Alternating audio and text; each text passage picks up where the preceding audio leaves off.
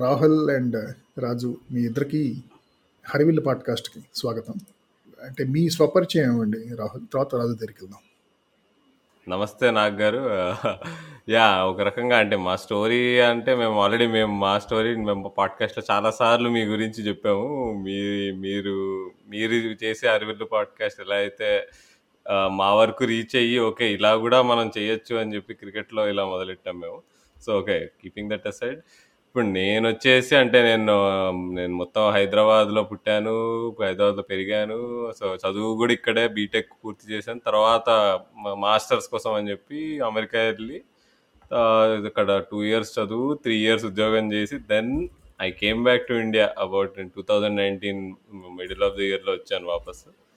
Then I thought okay అంటే నా software industry three years పనిచేసి okay then I thought okay మనం ఇది this is not something I'm enjoying అనిపించి I try to switch my careers switch my switch my profession అది so ఇంత మధ్యలో corona వచ్చింది. So one year I was unemployed so then I'm right now I'm working as a computer teacher for classes six to tenth in a school here in Hyderabad అనమాట so మాది అదే. So మా parents కూడా అదే అన్నారు. "ఆ, నువ్వు ఏ నువ్వు ఏ ఏ ముహూర్తాన డిసైడ్ అయ్యో ఏందో కానీ నువ్వు రాగానే అమెరికా నుంచి ఇండియా రాగానే క- కరోనా వచ్చింది. నువ్వు నువ్వు అనుకున్నది కా- కాకుండా వన్ ఇయర్ ఖాళీగా కూడా ఉన్నావు అని చెప్పి చాలాసార్లు అంటుంటారు. But yeah hopefully the everything is in the past no? ఆ, ఇండియాకి వెనక్కి వచ్చి ఏం చేద్దాం అనుకున్నారు? అదే నాకు సరిగ్గా అర్థం కాలేదు. అంటే ఇండియాకి వాపస్ వచ్చిన తర్వాత నేను అదే అంటే I didn't want to continue in software. నాకు యూఎస్లోనే సాఫ్ట్వేర్ అంత అంత ఎంజాయ్ చేయలేదు. అలాంటిది ఇండియాలో it's it is already always step down. So ఇప్పుడు అక్కడ work work కల్చర్కి I wasn't hundred percent satisfied. Will I be satisfied with whatever I find in India అనేది I wasn't sure. And as a profession కూడా I wasn't quite enjoying. So I thought and and ఆనెస్ట్గా నాకు అంత అంత interest అంటే నేను ఇప్పుడు ఇది ఇది కాకపోతే ఇంకోటి చేయలేను అనేది అయితే ఏం లేదు.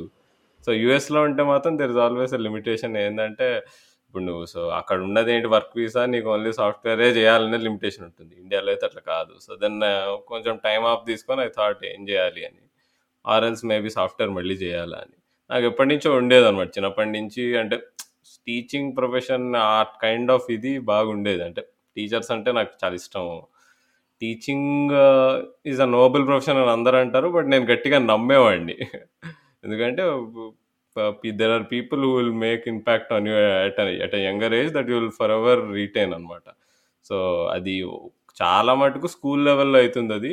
అంటే హయ్యర్ సెకండరీ లెవెల్లో కొద్దిగా పర్వాలే కానీ once you going to college and all నీకు అంత ఇంటరాక్షన్ అనేది తగ్గిపోతుంది నీకు అంతే. నీకు you become an elder person so you are already an adult by that time then నిన్ను ఎవరు మౌల్డ్ చేసే కెపాసిటీ ఉండదు.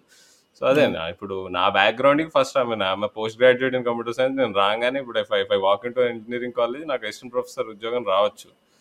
కానీ అదే బట్ అల్టిమేట్గా దాంతో మనకు వచ్చేది ఏంటి అని ఆలోచిస్తే ఏముంటుందండి ఇప్పుడు?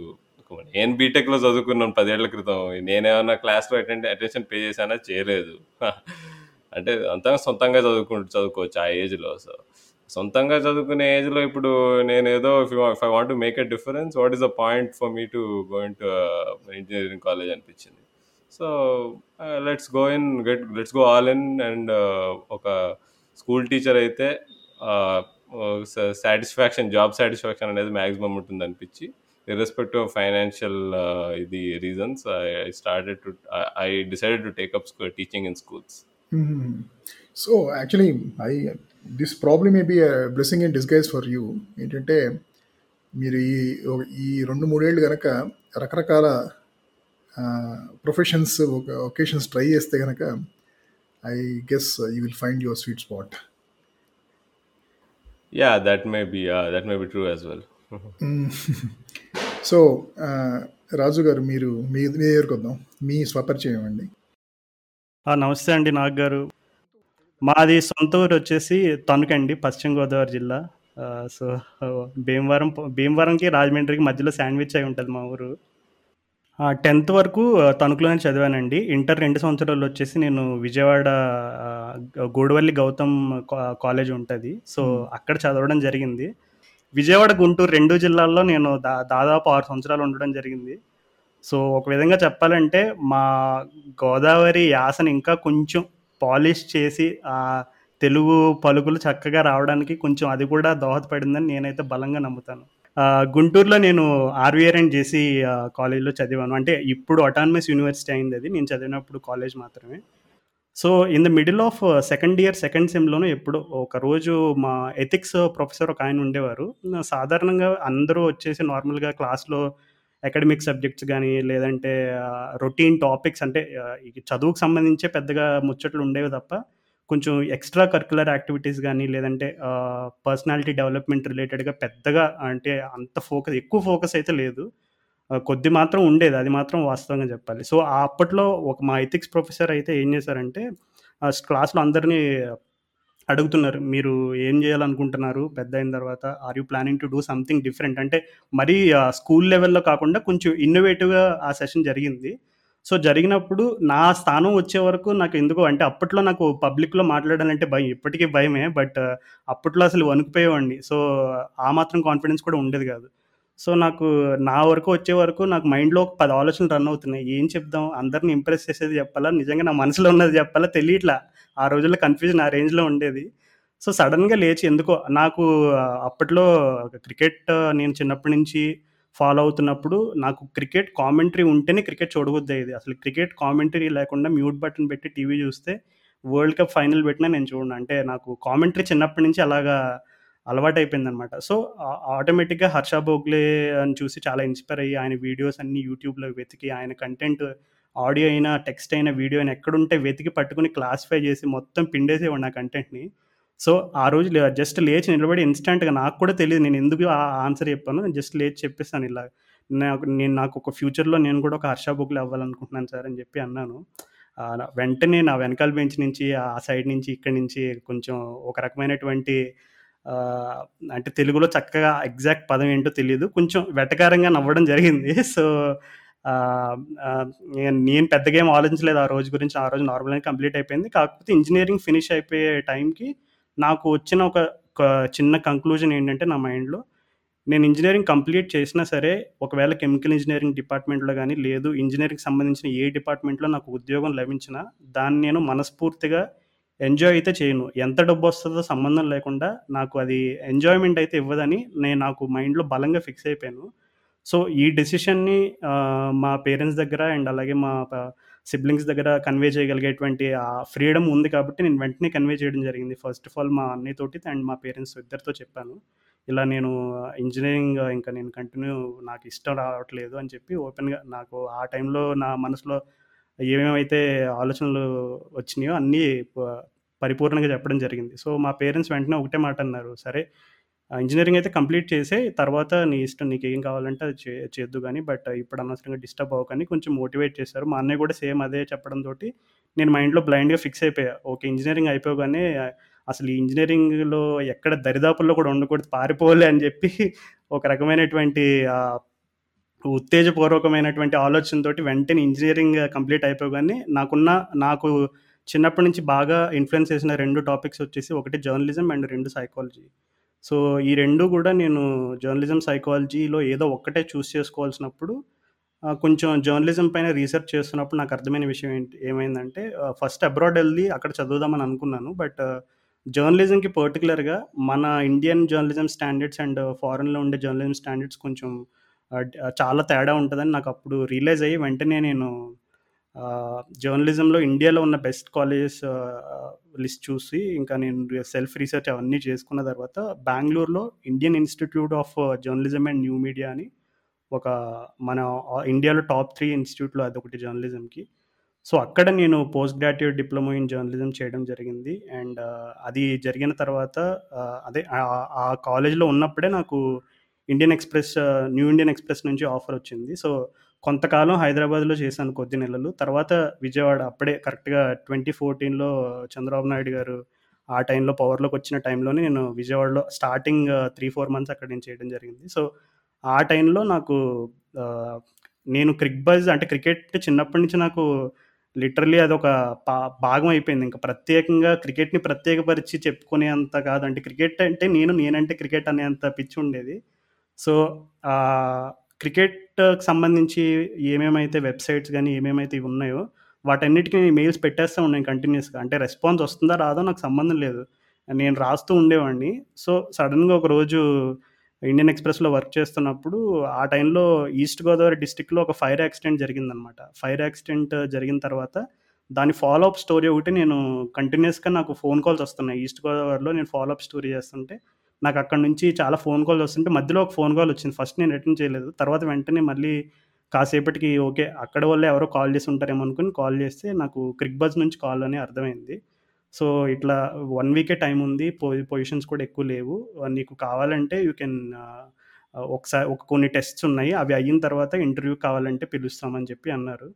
సో నేను ఆ టెస్ట్ అవన్నీ క్వాలిఫై అవ్వడం జరిగింది. తర్వాత uh, పది రోజుల వ్యవధిలో బెంగళూరు వచ్చి ఆల్మోస్ట్ ఉదయం పదకొండు గంటలకి స్టార్ట్ అయిన interview night eight thirty nine వరకు జరిగింది. అది అది కూడా ఒక ప్రత్యేకమైన అనుభవం. సో అలా నేను క్రిక్బజ్లో క్రికెట్ కామెంటేటర్గా కెరీర్ స్టార్ట్ చేశానండి. తర్వాత డిఫరెంట్ రోల్స్ క్రిక్బజ్లో నేను అంటే in terms of news writing అనేది అండ్ అలాగే సోషల్ మీడియా హ్యాండ్లింగ్ కానీ ఇంకా డిఫరెంట్ టైప్స్ ఆఫ్ రోల్స్ ఇంకా క్రిక్ బజ్లో చేస్తున్నాను సో ఇప్పటివరకైతే ఆల్ గుడ్. రాజు అసలు నీకు అంటే చాలా మందికి ఇప్పుడు నారాయణ వాళ్ళు ఇప్పుడు నేను ఇంజనీరింగ్ చదివేసి పోస్ట్ గ్రాడ్యుయేషన్ చేసి మళ్ళీ మూడేళ్ళు ఇండస్ట్రీలో పనిచేసిన తర్వాత నేను అబ్బా ఇది I'm not cut out for this అనిపించింది. అలాంటిది నువ్వు అసలు ఇంజనీరింగ్ చదువుతున్నప్పుడే నీకు నీకు అది వచ్చి నీకు ఆ జ్ఞానోదయం అయిపోయింది అంటున్నావు అసలు. దట్ ఈస్ గ్రేట్ అంటే నా విషయంలో అయితే నాకు చదువు అంటే ఇంట్రెస్ట్ కాబట్టి అంటే ఇప్పుడు నాకు ఏ చదువు చదవమని చెప్పినా నాకు నా చిన్నప్పటి నుంచి I was a good student more above average అనే చెప్పుకోవాలి నేను. అందుకని అంటే ఒక్కసారి మీకు గుంటూరు ఉప్మా దోశ గుంటూరు కారం దోశ ఇలాంటివి వంట పట్టినాయి అనుకోండి ఆలోచనలు ఆటోమేటిక్గా మీ ఆలోచనల పరిజ్ఞానం యొక్క లిమిట్స్ అనే లిమిటేషన్స్ అనేవి ఆటోమేటిక్గా పెరిగిపోతాయి. అదే అండి ఓకే. మేము హైదరాబాద్లో మేము అంటే అందరినీ చూసుకుంటే ఓకే ఎవ్రీబడి ఓకే అందరూ ఇంజనీరింగ్ అయిపోగొడతారు అందరూ అమెరికా వెళ్ళిపోవాలి ఇదే ఆనమైతే అనుకుంటూ మేము అంతా ఫాలో అయిపోయాం అనమాట అంటే ఇక్కడ నేను ఒక చిన్న విషయం కూడా మెన్షన్ చేయాలి. ఎందుకు అంటే నేను ఇందాక కాన్ఫిడెన్స్ అనే ఒక మాట కూడా యూజ్ చేశాను. సాధారణంగా గుంటూరులో ఎలా ఉంటుందంటే గుంటూరులో వాళ్ళు పలకరించుకునే విధానం అంతా కూడా లిటరల్గా తెలిసిన వారైనా తెలియని వారైనా వాళ్ళ పరిచయ మాట్లాడేటువంటి స్టైల్ ఎలా ఉంటుందంటే ఇంకా ఫుల్ క్లోజ్ అయిపోయిన తర్వాత జనరల్గా మా గోదావరి సైడ్ కొంచెం క్లోజ్ అయ్యేంత వరకు మొహమాటాలు ఉండే క్లోజ్ అయిన తర్వాత కొంచెం వెటకారం ఇవన్నీ స్టార్ట్ అవుతాయి. కానీ గుంటూరులో అలా కాదు. పలకరింపుల్లోనే బాబాయ్ అంటారు వాళ్ళు. అంటే మాట ఫస్ట్ పలకరింపులోనే వాళ్ళు వాళ్ళ ఫ్యామిలీ మెంబర్కి యాక్సెప్ట్ చేసేస్తారు. వాళ్ళ టాకింగ్ స్టైల్ కానీ అంటే బయట నుంచి మా గోదావరి సైడ్ కొంచెం ఇటు సైడ్ నుంచి వచ్చిన వాళ్ళు కొంచెం అది కల్చరల్గా కొంచెం ఏంటి ఇంత ఆర్ష్గా మాట్లాడుతున్నారు ఏంటి అనే ఫీలింగ్ రావచ్చు. బట్ అక్కడ ఉండి ఉండి కొంచెం వాళ్ళు మాట్లాడేటువంటి ఆ తీరు కొంచెం అప్రైట్గా ఉండడం ఇవన్నీ కూడా కొద్ది కొద్దిగా ఆ గుంటూరులో నాలుగు సంవత్సరాలు ఉండడం వల్ల కొంచెం కాన్ఫిడెన్స్ లెవెల్స్ ఇంప్రూవ్ అవడానికి అది కూడా సహాయపడిందని చెప్పాలి. నేను వారం రోజుల్లో నేను వారం ఇంకా ఎక్కువ ఉన్నా గుంటూరులో జనవరిలో నేను ఎప్పుడు అన్ని రోజులు ఉండాలి అనమాట ఆంధ్రాలో బార్డర్ కిట్ సైడ్ సో నాకు అనిపించింది ఏంటంటే ఏంది మనుషులంతా సినిమా క్యారెక్టర్లా ఉన్నారనిపించింది నా ఇంప్రెషన్ అది. అందరు అంటారు కదా Telugu industries Andhra film industry ఎందుకు అంటారో నాకు ఎందుకు అక్కడ నాకు అర్థమైంది అనమాట సో నీకు క్యారెక్టరిస్టిక్స్ కానీ నీకు మనుషులు కానీ కథలు కానీ నీకు అక్కడ ఉన్న మనుషుల్ని చూసుకునే జనాలు కథలు రాస్తారు. అందుకే అందరూ సీరియస్గా. అట్లానే అలానే అరే ఇదేంటి సినిమాలో మాట్లాడుతున్నాడు? అదేంటి సేమ్ సినిమా టైమింగ్ మెయింటైన్ చేస్తున్నాడు ఈ మనిషి? చాయ్ చాయ్ కొట్టే ఆయన వీళ్ళంతా అసలు. అది నాకు చాలా పెద్ద జ్ఞానం అనమాట ఓహో అయితే నిజంగానే మనుషులు ఇట్లా ఉంటారు అనమాట cinema different real life different కాదు. ఇటు వస్తే బార్డర్ కిట్ సైడ్ అంతా అందరూ ఒకటే కృష్ణానదికి ఇటువైపు అనుకున్నాడు సో ఇక మీ మీ పాడ్కాస్ట్ ఛానల్ విషయానికి వస్తే కనుక నాకు కొంచెం ఆశ్చర్యంగా అనిపించింది ఏంటంటే జనరల్ సబ్జెక్ట్స్ అంటే ఒక తెలుగు సమాజానికి లేకపోతే తెలుగు సినిమాలకు సంబంధించిన లాంటి టాపిక్స్ తెలుగులో చేయడం చాలా ఈజీ. కానీ క్రికెట్ అనేది కొంచెం sort of quasi technical subject కదా. సో అంటే ఫర్ ఎగ్జాంపుల్ మీరు ఏఐఎంఎల్ గురించి కంటిన్యూస్గా మీరు తెలుగులో ఎపిసోడ్ చేయడం కష్టం. ఎందుకంటే అది technical subjects there are certain ways you have to certain expressions you have to use actually to to articulate anything about that topic and those expressions are in English అలాగా uh, cricket కూడా almost అంటే అంత కాకపోయినా కూడాను quasi technical type subject కదా. దీంట్లో ఈ కుర్రాళ్ళు ఇద్దరు ఏంటి uh, తెలుగులో పాడ్కాస్ట్ మొదలుపెట్టారు. ఇది చాలా ఆనందకరమైన విషయం అయినా కూడాను ఇది చాలా విచిత్రంగా ఉంది అనుకున్నాను యాక్చువల్గా నేను ఆల్మోస్ట్ మీరు మొదలుపెట్టి సెప్టెంబర్లోనే ఎప్పుడు అనుకుంటుగా లాస్ట్ ఇయర్. సో అది ఇది ఈ ఈ ఆలోచన ఈ చిలిపి ఆలోచన ఎలా వచ్చింది మీకు చెప్పండి. ఇది అంటే నేను నేను చెప్తా దీనికి. అంటే అంటే నేను ఇప్పటి నుంచో పాడ్కాస్ట్లు వినేవాడిని అండి. నేను అంటే నేను చిన్నప్పుడు ఇదివరకు క్రికెట్ ఫోలో వచ్చేవి నీకు ఇట్లా టైమ్ అవుట్ అని బోల్ విత్ బాయ్స్ అని కొన్ని ఫీచర్స్ వచ్చేవి. క్రికెట్ ఫో బాగా చదివే వాళ్ళకి అవి తెలుసుంటాయి. నేను నేను ఎనిమిదో క్లాస్ ఆ ఏడో క్లాస్ టైంలోనే బాగా క్రికెట్ ఫో మీద పడి ఉండేవాడిని. పొద్దున్న సాయంత్రం క్రికెట్ ఫోన్ అసలు. క్రికెట్ అంటే అసలు చిన్నప్పటి నుంచి మామూలు పిచ్చి కాదు అసలు. మా నాన్న కూడా ప్లేయర్ అప్పట్లో గుంటూరు హిందూ కాలేజ్కి ఆడేవాళ్ళు. ఆయన సో అట్లా ఆయన ద్వారా మాకు మా ఇంట్లో కూడా మేము అందున్నాం మాకు మా అన్నయ్యలకు కూడా క్రికెట్ అంటే ఇష్టం చూసేవాళ్ళం. కానీ అంటే నేను దాన్ని నెక్స్ట్ లెవెల్కి తీసుకెళ్ళా. ఎందుకు అంటే ఇక అంటే ఇంటర్నెట్ ఉంది కదా! ఇంటర్నెట్ ఉండడం వల్ల ఇక క్రికెట్ ఫో చదివి చదివి క్రికెట్ ఫోలో ప్రతి అణు అణువున ప్రతి ఆర్టికల్ చదవడంతో నీకు ఇంకా నీకు క్రికెట్ మీద ఆసక్తి పెరగడమే తప్ప తరగ తరగడం మాత్రం ఎప్పుడు అవ్వలేదు అసలు నీకు పోయే పెద్ద అయ్యే కొద్దీ. అలా అవుతూ అవుతూ నేను ఇక క్రికెట్ పాడ్కాస్ట్ నీకు ఇంగ్లీష్ బాగా వినేవాడిని. అలా నీకు నీకు రేడియో క్రికెట్ అని ఒకటి ఉండేది. తన వాళ్ళు బాగా బాగా చేసేవాళ్ళు నీకు పాడ్కాస్ట్ నిశాంత్ జోషి అని చెప్పి ఇంగ్లీష్ ఇంగ్లాండ్లో ఒక డాక్టర్ ఉండేవాడు గుజరాతీ డాక్టర్. ఉంటాడు ఇప్పుడు కూడా ఉన్నాడు. ఆయన ఇప్పుడు కూడా అప్పుడప్పుడు చేస్తుంటాడు. సో అది ఆయన ఒక ఆయన ఒక రకంగా ఒక ఇన్స్పిరేషన్ ఎట్లా అంటే ఈజ్ అంటే is nowhere is not a cricket journalist is not a cricket player. Is just a doctor. Who is interested in cricket తను ఒక పాడ్కాస్ట్ రన్ చేస్తున్నాడు. అండ్ uh, తనకి డీసెంట్ ఫాలోయింగ్ ఉంది. చాలామంది క్రికెటర్స్ క్రికెటర్స్తో కాంటాక్ట్ ఉంది. అంటే ఇది లైక్ మినీ హర్ష బోగ్లేలా లాగా అనిపించాడు. అప్పుడు అనుకున్నది ఇప్పుడు అవును హర్ష బోగ్లే గ్రేట్ అనుకుంటుంటాం కానీ Harsha Bhogle was nobody when he started out కదా. హర్ష బోగ్లే ఇంటర్వ్యూస్ చూసినప్పుడు కూడా ఏదైనా ఇంటర్వ్యూస్ విన్నప్పుడు కూడా మనకి ఏమనిపిస్తే ఏం చెప్తాడంటే ఆయన I was very lucky I I wanted to do what nobody was doing at that time బేసిక్గా ఆ టైంలో ఎవరు ఇంగ్లీష్ కామెంట్ కామెంటేటర్ అవుదామని అనుకోలేదు. అందుకని నేను పోయి నేను ఇక్కడ all India radio Birla Mandir ఆఫీస్కి పోయి నేను పోయి నేను నేను చేస్తా అని చెప్పాను. వాళ్ళు నాకు ఛాన్స్ ఇచ్చారు అన్నారు. సో అదే ఇప్పుడు నాకు అనిపించింది అనమాట ఇప్పుడు తెలుగులో నీకు ఇలాంటి క్రికెట్ క్రికెటింగ్ డిస్కషన్ చాలా తక్కువ అవుతున్నాయి. నీకు యూట్యూబ్లో అంటే మేము స్టార్ట్ చేయకముందు స- సందీప్ బొడ్డపాటి సందీప్ కుమార్ ఆయన ఈగిల్ స్పోర్ట్స్ ఛానల్ ఉండేది. అవి బాగుండేవి. బట్ నీకు ఒక లాంగ్ ఫామ్ తెలుగులో తెలుగులో లాంగ్ ఫామ్ క్రికెట్ డిస్కషన్స్ అనేది లేదు. సో ఎప్పుడైనా మనం పైనీర్ అయితే మనకు ఫస్ట్ మూవింగ్ అడ్వాంటేజ్ ఉంటుంది. ప్లస్ నిజంగా చాలా మన మన మన రాష్ట్ర తెలుగు రాష్ట్రాల్లో క్రికెట్ ఇంట్రెస్ట్ అనేది తక్కువ అని ఎవరు అనుకోలేము ఎంత నీకు నారాయణ శ్రీ చైతన్య వచ్చేసి నీకు పిల్లల్ని క్రికెట్ ఆడనీయకుండా ఒక ఒక ఏజ్ తర్వాత నీకు ఆడనీయకుండా చేసినా కానీ వాళ్ళు ఐపీఎల్ వల్ల అయినా కానీ వేరే విషయాల వల్ల అయినా కానీ cricket is you can't escape from cricket అసలు.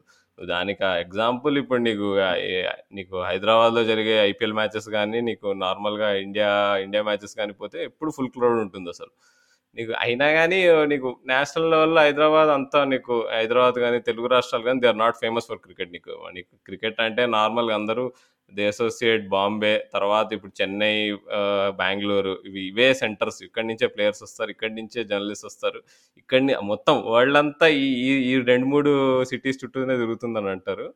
బట్ అదే అది one of the thing we wanted to achieve ఏంటంటే we wanted to break that mould అనమాట క్రికెట్ అంటే ఈ ఈ సిటీసే కాదు హైదరాబాద్ నుంచి కూడా హైదరాబాద్లో కూడా క్రికెట్ క్రేజ్ ఉంది. అది బయటికి రావాలి. We should we should provide a platform చాలా మందికి ఇట్లా ఇట్లాంటి డిస్కషన్స్కి ఒక ఒక ఒక ప్లాట్ఫామ్ ప్రొవైడ్ చేయాలని చెప్పేసి అనుకున్నాం. అది అది ఇంగ్లీష్లో చేద్దాం అనుకున్నా. యాక్చువల్గా ఫస్ట్ థింగ్ నేను ఏం చేద్దాం అనుకున్నా అంటే అదే మీరు అన్నట్టు క్రికెట్ అంటే ఎప్పటి నుంచో English English English English English English so నేను కూడా ఎప్పుడైనా కన్జ్యూమ్ చేసిందంతా ఇంగ్లీషే ఏదో అప్పుడప్పుడు ఏదో టీవీ నైన్లో ఇట్లా డిస్కషన్స్ అప్పట్లో స్టార్ట్ అయినాయి కానీ టీవీ నైన్ వచ్చిన కొత్తల్లో నీకు వెంకటేష్ గారు ఇప్పుడు కామెంటరీ చేస్తారన్న స్టార్ స్పోర్ట్స్లో నీకు సోనీలో అక్కడిక్కడ. ఆయన ఆయన మా డాడీకి ఫ్రెండ్ అనమాట మా డాడీకి అంటే ఆయన ఆయన కాంటాక్ట్స్ ద్వారా ఫ్రెండ్. సో ఆయన ఆయనకు డిస్కషన్స్ చూసేవాడు ఆయన ఆయన ప్రోగ్రామ్ చూసేవాడు. నేనేం జోకులు వేస్తుండేవాడిని. ఏంది ఏం నాంగారు ఇట్లా ఏంది ఏం మాట్లాడుతున్నాడు ఆయన ఏందో అసలు కామెడీగా ఉంది. ఎంత మనం అక్కడ పక్కన చూడు స్టార్ స్పోర్ట్స్లో ఈఎస్పిఎన్లో వాళ్ళు ఎంత మంచి షో వాళ్ళు గవాస్కర్ వీళ్ళందరూ మాట్లాడుతున్నారు. కానీ తర్వాత అదే నీ నాకు వచ్చిన రియలైజేషన్ ఏంటంటే అది నీకు language is just a medium. నువ్వు మాట్లాడేది నువ్వు మాట్లాడే దాంట్లో దమ్ము ఉంటే అసలు నీకు లాంగ్వేజ్ ఏదైతే ఏంటని తర్వాత రియలైజేషన్ వచ్చింది. అండ్ అండ్ ఫైనల్ అసలు అసలు అసలు what was the main thing అంటే మీరు చేసిన అప్పుడు తెలుగు అది తెలుగు కన్జంప్షన్ రేట్ ఎంత ఎక్కువ ఉంది అసలు? Telugu technology plus Telugu can make how much of a difference in daily in daily life of of Telugu people అనేది మీరు చేశారు కదా? అవునవును. అది నేను రెహమాన్ అండ్ పవన్ సంతోష్తో చేశాను. ఏంటంటే ninety three percent of the Telugu people consume are consume not content in Telugu. And also carry out their daily transactions in Telugu ninety three percent అవుతాయి అది యాక్చువల్గా నేను హైదరాబాద్లో పుట్టి పెరగడం హైదరాబాద్లో ఉండడం వల్ల నేను చాలా అబ్లీవియస్ టు దట్ ఫ్యాక్ట్ ఇంకా నీకు హైదరాబాద్లో ఎలా అంటే నీకు తెలుగు అంటే నేను గ్రోయింగ్ అప్ నాకు ఎట్లుండే అంటే తెలుగు ఎలా ఉండేదంటే first it was it was English was like okay అది ఇంగ్లీష్ వస్తే నువ్వు సూపర్ అది ఇది అన్నట్టు ఉండే ఉండేది. హిందీ అంటే ఓకే హిందీ లైక్ ఇంకా ఇంకా బెటర్ అనమాట ఓకే తెలుగు కంటే హిందీ బెటర్ హిందీ తర్వాతనే తెలుగు అనమాట ఆర్డర్లో ఇంగ్లీష్ హిందీ తర్వాత Telugu Hyderabad. Growing up when I was growing up స్కూల్లో కూడా మా మా స్కూల్లో ఎలా ఉండేదంటే సినిమా పాటలకి మేము యాన్యువల్ డే డ్యాన్స్ చేయాలంటే తెలుగు పాటలు ఉండేవే కాదు. ఎందుకంటే తెలు- Telugu was considered non elite it was considered something beneath అనమాట అంటే నీకు తెలుగు చేస్తారే రే అది చీప్ చిల్లరగా ఉంటుంది ఇప్పుడు ఇప్పుడు బాలకృష్ణ సాంగ్లకి. ఇప్పుడు చిరంజీవి పాటలకు డ్యాన్స్ చేయడం ఏంటి? మనం షారుఖ్ ఖాన్ పాటలకి వీటికి డ్యాన్స్ చేయాలి కదా అని. స్కూల్ మేనేజ్మెంట్ నుంచే దెర్ బే బి పుష్ అనమాట అవన్నీ నేను తర్వాత తర్వాత రియలైజ్ అయ్యాను. As I got older and all this is bullshit అని. సో సో ఈ ఈ మీ- ఈ అట్మాస్ఫియర్లో పెరిగాను కాబట్టి అసలు తెలుగు అనేది that was never an option కానీ పోన్ పోన్ రిలీజ్ అయ్యి and when I heard your podcast me podcast ఎప్పుడైతే విన్నానో అది అది పవన్ సంతోష్ ఇంకా రెహమాన్ గారితో చేసింది. దెన్ అవును అదే కరెక్టే కదా అసలు. నిజమే ఇప్పుడు ఇప్పుడు దానికి ఎగ్జాంపుల్ నేను ఆలోచించప్పుడు మా నాన్న కూడా ఎందుకు ఆయన మా- నాన్నకి ఇంగ్లీష్ బ్రహ్మాండంగా వాడతాడు మా నాన్న. అయినా కానీ ఎందుకు ఆయన మరి అంత ఎందుకు తెలుగు న్యూస్ ఛానల్లో ఎందుకు చూస్తాడు? తెలుగులోనే క్రికెట్ డిస్కషన్స్ ఎందుకు చూడడానికి ఇష్టపడుతున్నారు అనేది నేను నన్ను నేను క్వశ్చన్ చేసుకొని then I thought yeah this is the time ఇంకా ఆ టైంలోనే ఇంకా పూరి జగన్నాథ్ సమ్ ఏదో ఫైవ్ మినిట్ పాడ్కాస్ట్ ఏదో కొంచెం వైరల్ అవుతుండేలే సో జనాలకు ఓకే ఈ పాడ్కాస్ట్ ఒక మీడియం ఉంది అని జనాలకు అర్థమైంది. సో ఓకే చలో దిస్ ఇస్ ద టైమ్ ఇంకా అప్పట్లో బాగా టైం కూడా ఎక్కువ ఉంది చేతిలో. ఖాళీగా ఉన్నాము సో పోయినాడు. సో అందుకని అప్పుడే ఇమీడియట్గా రాజుకు ఫోన్ చేస్తాను నాకు రాజుకు జస్ట్ ముఖపరిచయం అనమాట ఎట్లా అంటే నా మా ఇద్దరికి మ్యూచువల్ ఫ్రెండ్ ఉన్నాడు. తన పెళ్ళైంది పోయి టూ థౌజండ్ నైన్టీన్ డిసెంబర్లో. అక్కడ కలుసుకున్నాం. అక్కడ కలుసుకొని ఎక్స్చేంజ్ గ్రీటింగ్స్ అనమాట అలా తను నాకు క్రికెట్ అంటే పిచ్ అని చెప్పి తెలుసు. నేను ఒక రాజు ఈ వర్క్స్ ఫర్ క్రిక్ బజ్ అని నాకు అప్పుడు తెలుసు ముందే. అట్లా. అలా ముందు ముందే తెలుసు. అలా పరిచయం చేసుకున్నాము. దెన్ ఇక ఈ ఆపర్చునిటీ రాగానే మీ మీరు మీరు చేసిన పాడ్కాస్ట్ వినంగానే ఇమీడియట్గా నేను okay. With in five minutes నేను మెసేజ్ చేశాను రాజుకి. రాజు ఇట్లా ఐడియా ఉంది చేద్దామా అని. Then for that Raju was really glad Raju టే నువ్వు నువ్వు టేక్ ఓవర్ ఇంకా. వాస్తవంగా చెప్పాలంటే నిజంగా భయంకరమైన ప్లానింగ్ ఏం జరగలేదండి. చాలా బేసిక్ అంటే రాహుల్ ఈ ఐడియా చెప్పినప్పుడు నేను ఫస్ట్ కొంచెం ఇంటిమిడేట్ అయ్యాను అంటే ఇందులో అంటే నేను ఆల్రెడీ చేస్తున్న వర్క్ కాకుండా ఇంకా ఏ విధమైనటువంటి వర్క్ ఇన్వాల్వ్ అయి ఉంటుంది అండ్ ఏమేమి ఇంకా మనం అప్గ్రేడ్ అవ్వాలి స్కిల్ వైజ్ కానీ నేను కొంచెం కొంచెం అది ఇంటిమిడేటింగ్ అనిపించింది. బట్ తర్వాత ఈ ఎప్పుడైతే సరే ఇంకా ఎపిసోడ్ స్టార్ట్ చేద్దాం అని అనుకున్న టైంలో సరే ఎలా స్టార్ట్ చేద్దాము అనుకున్నప్పుడు కూడా రఫ్గా ఇంకా అబ్స్ట్రాక్ట్గా ఏదో రెండు మూడు ఐడియాస్ అనుకున్నాం అంతే తప్ప పెద్దగా ప్లానింగ్ లేదు మాకంటూ ప్రొఫెషనల్గా ఎడిటింగ్ రాదు. అసలు ప్ర- అంటే నేను కంటెంట్ రైటింగ్ వైజ్గా ఇంగ్లీష్ అంతా లైక్ అది ప్రొఫెషన్కి సంబంధించి డిఫరెంట్ బట్ ఇది తెలుగు పాడ్కాస్ట్ అంటే మరి దీనికి సంబంధించి కంటెంట్ జనరేట్ చేయడం అవ్వచ్చు అండ్ నాకు ఒకే ఒక విషయం నేను రాహుల్కి ఏం చెప్పానంటే సోషల్ మీడియా విషయంలో నాకు కొంచెం ఈ క్రిక్ బజ్ ఎక్స్పీరియన్స్ ద్వారా నేను నాకు ఉన్నటువంటి అవగాహన ద్వారా నేను సోషల్ మీడియాని ఏదోలాగా దాన్ని కొంచెం నేను దాన్ని ఆ సోషల్ మీడియా గేమ్ అనేది నేను చూసుకుంటాను. వేరే ఇంకా ఈ ఎడిటింగ్ ఇవన్నీ కూడా యాజ్ అదే ఆన్ ద వే చూద్దాము అనే టైప్లోనే అనుకున్నాం. అంటే పక్కాగా ప్లానింగ్ అయితే లేదండి. ఫస్ట్ మీరు మా ఫస్ట్ మా స్టార్టింగ్లో చేసిన ఎపిసోడ్లు విన్నవారు ఎవరైనా చెప్తారు. అందులో పెద్దగా అంటే మా మేము ఎంత తెలుగులో మాట్లాడడానికి ప్రయత్నం చేసినా సరే ఆ చిన్నప్పటి నుంచి అంటుకున్న తెంగ్లీష్ తెంగ్లీష్ వ్యాధి అనేది అది కంటిన్యూస్గా ఇప్పటికీ వెంటాడుతూనే ఉంది. దాన్ని వీలైనంత వరకు తగ్గించుకోవడానికి ప్రయత్నం చేస్తున్నాం ఇంగ్లీష్ పదాలు ఎక్కువ వాడకుండా ఉండడానికి. అండ్ మిమ్మల్ని మొట్టమొదటిసారి నేను కలిసినప్పుడు మీరు ఒక మాట అన్నారు అది వెంటనే నాకు విత్ ఇన్ ఫ్రాక్షన్ ఆఫ్ సెకండ్లో గుచ్చుకుంది. ఏమన్నారంటే మీరు చాలామంది తెలుగులో తప్పులు మాట్లాడితే ఫ్యాషన్గా ఫీల్ అవుతారని చెప్పి అన్నారు. అంటే తెలుగుని తప్పుగా మాట్లాడడమే ఒక ఫ్యాషన్లాగా ఫ్యాషన్ స్టేట్మెంట్లా చెప్పుకుంటారని అన్నారు. నాకు అది వెంటనే స్ట్రైక్ అయింది. అంటే మేబీ నేను కూడా ఒకనొక టైంలో ఇలాంటి అపోహ ఇలాంటి వాతావరణంలోనే ఉన్నాను. లేదు ఇలాంటి చుట్టూ ఉన్న ఇలాంటి వాళ్ళ చుట్టూనే నేను కూడా చాలా కాలం గడిపాను అనేటువంటి వెంటనే నాకు ఫీలింగ్ వచ్చింది. సో క్రమక్రమంగా ఏం చేసామంటేనండి మెయిన్గా అంటే నేను రాహుల్ ఎపిసోడ్లు చేస్తూ కొద్దీ మాకు ఒక్క విషయం మేమేం అర్థం చేసుకున్నామంటే మనం చేసే కంటెంట్ అనేది తెలుగులో చేస్తున్నాము. సో దాన్నే మనం ఇంకా అంటే చెప్పే కంటెంటే వీలైనంత వరకు మనం తెలుగులోనే ఇంకా ఫ్రీ ఫ్లోయింగ్గా మాట్లాడితే బెటర్ కదా. అంటే ఇప్పుడు క్రికెట్ వైజ్గా మన ఇండియాలో కొన్ని లక్షలాది అంటే కంటెంట్ జనరేటర్స్ ఉన్నారు. వెబ్సైట్స్ అవ్వచ్చు వీడియో ప్లాట్ఫామ్ అవ్వచ్చు. సో చాలామంది ఎక్కువ హిందీ ఇంగ్లీష్లో చాలా కామన్ ఉంటుంది.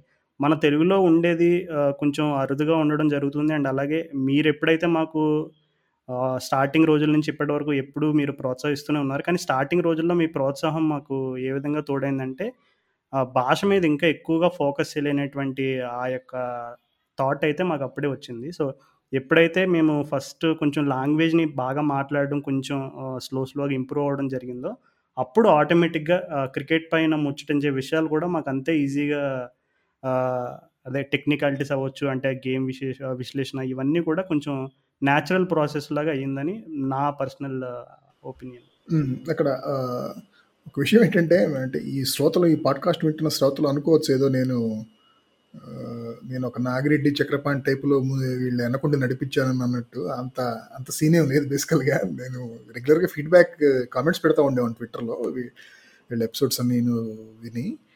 అలాగే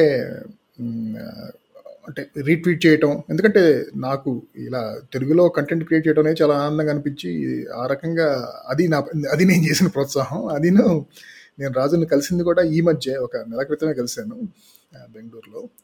అదొకటి. ఇంకొక విషయం ఏంటంటే భాష విషయానికి వస్తే నా నా ప్రగాఢ విశ్వాసం ఏంటంటే రెండు రకాల తెలుగు భాష ఉంటుంది. ఒకటేమో అంటే నేను చెప్పేది ఇంగ్లీష్ అనేది మూడో భాష అది కాకుండా ఒకటేమో గ్రాంధికమైన భాష. అంటే మన ఎన్టీ రామారావు పౌరాణిక సినిమాల్లో మాట్లాడిన టైప్ భాష. ఓకే? అది కానీ లేకపోతే కొంచెం మన ఇప్పటికీ తెలుగు దినపత్రికలో రాసే టైపు భాష కొంచెం అంటే అట్లీస్ట్ ఈనాడు లాంటి దాంట్లో కానీ అది కొంచెం గ్రాంధికంగా ఉంటుంది. అలా మాట్లాడడానికి ప్రయత్నించడం కొంచెం ఇబ్బట్టిగా ఉంటుంది లైక్ అంటే కష్టము ప్లస్ వినటానికి కూడా కొంచెం కష్టంగా ఉంటుంది అది. దానికి బదులు నా ఉద్దేశంలో కొంచెం సరళమైన సరళమైన తెలుగు భాష ఉంది. ఎలా అంటే మన జంధ్యాల సినిమాల్లో ఉంటాయి కదా భాష అంతా తెలుగులోనే ఉంటుంది అది.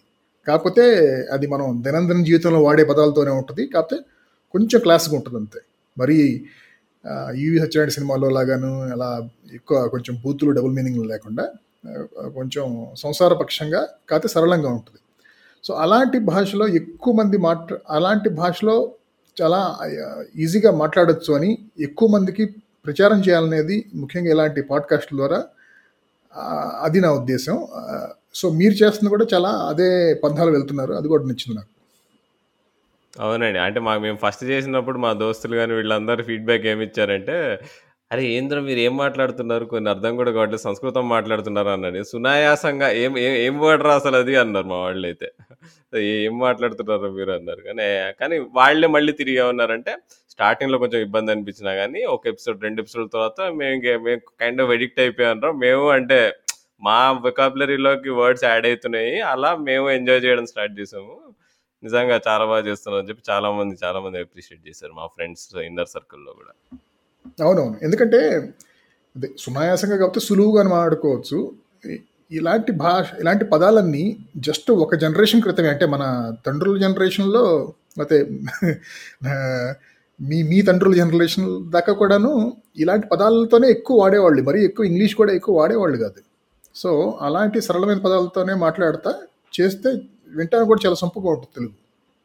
యా అంటే అదేలే మనం చిన్నప్పటి నుంచి నేను రాజు కూడా ఇదే ఇది ఒక కామన్ పాయింట్ ఏంటంటే, మా ఇంట్లో 'పాడతా తీయగా' ప్రోగ్రామ్ రెగ్యులర్ అనమాట.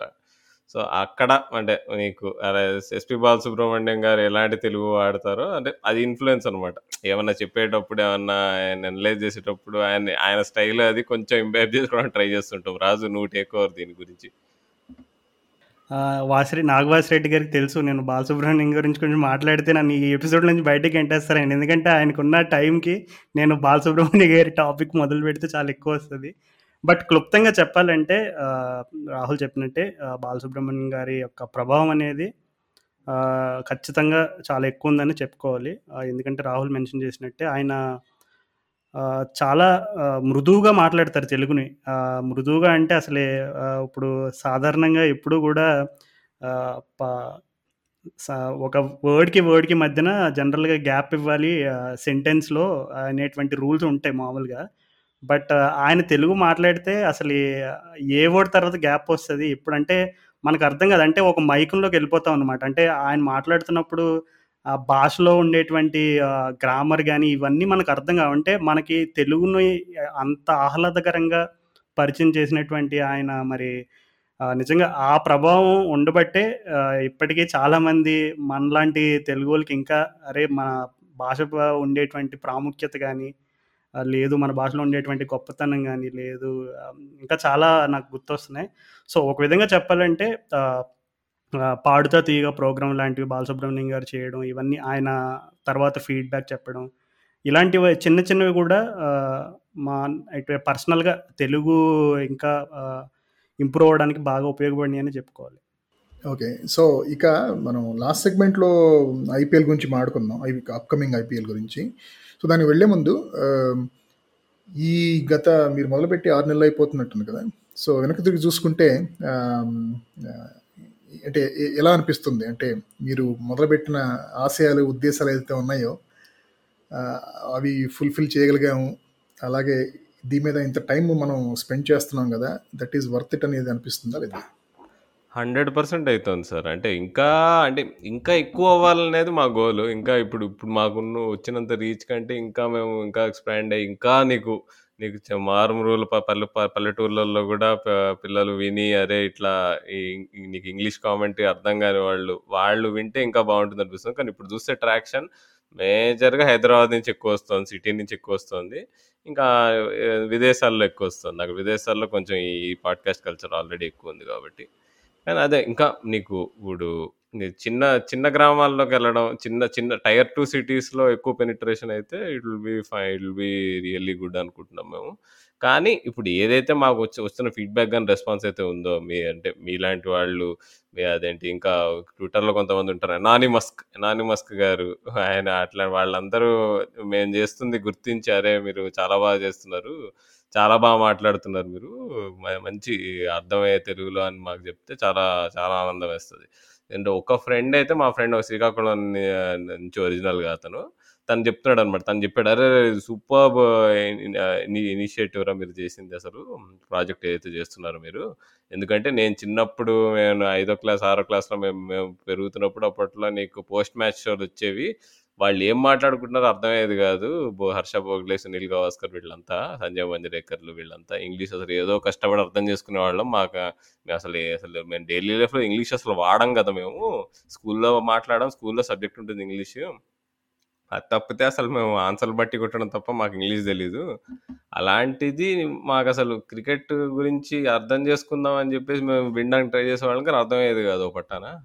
అలాంటి వాళ్ళకి ఇది చాలా హెల్ప్ అవుతుందిరా. ఐఎమ్ వెరీ హ్యాపీ నేను చాలా నేను మా ఊళ్ళో వాళ్ళందరికీ చెప్తా అని చెప్పి చెప్పాడు. సో అలాంటి ఫీడ్బ్యాక్ వచ్చినప్పుడు yeah it is heartening we're making a difference అన్నట్టు అనిపిస్తుంది. మేము ఏదో ఎవరు చేయంది మేము చేస్తున్నాం అని నిజం నిజమే అని అనిపించింది అప్పుడు. ఓకే మేము మనం అనుకున్నది కొంచెం కొంతవరకు సక్సెస్ అవుతుంది అని. బట్ ఇంకా as I said as you said ninety three percent నీకు నీకు తెలుగు రాష్ట్రాల్లో తెలుగే వాడతారు.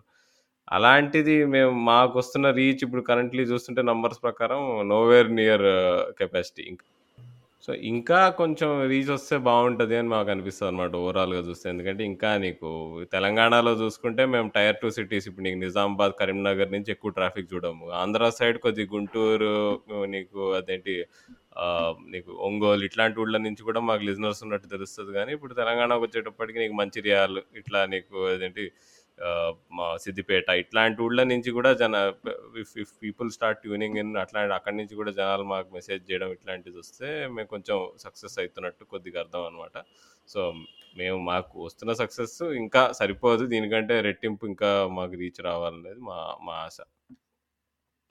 రైట్ అదేను మీరు అంటే ఇంకా మీరు పాడ్కాస్టింగ్తో పాటు కొంచెం ఇంకా ఈ న్యూస్ లెటర్స్ ఇంకా కొత్త కొత్తవి కూడాను చేద్దామని ఈ కంటెంట్ ఎక్కువ ఇంకా ఎక్కువ కంటెంట్ క్రియేట్ చేద్దామని ఆ, ప్రయత్నాలు మొదలుపెట్టినట్టున్నారు కదా.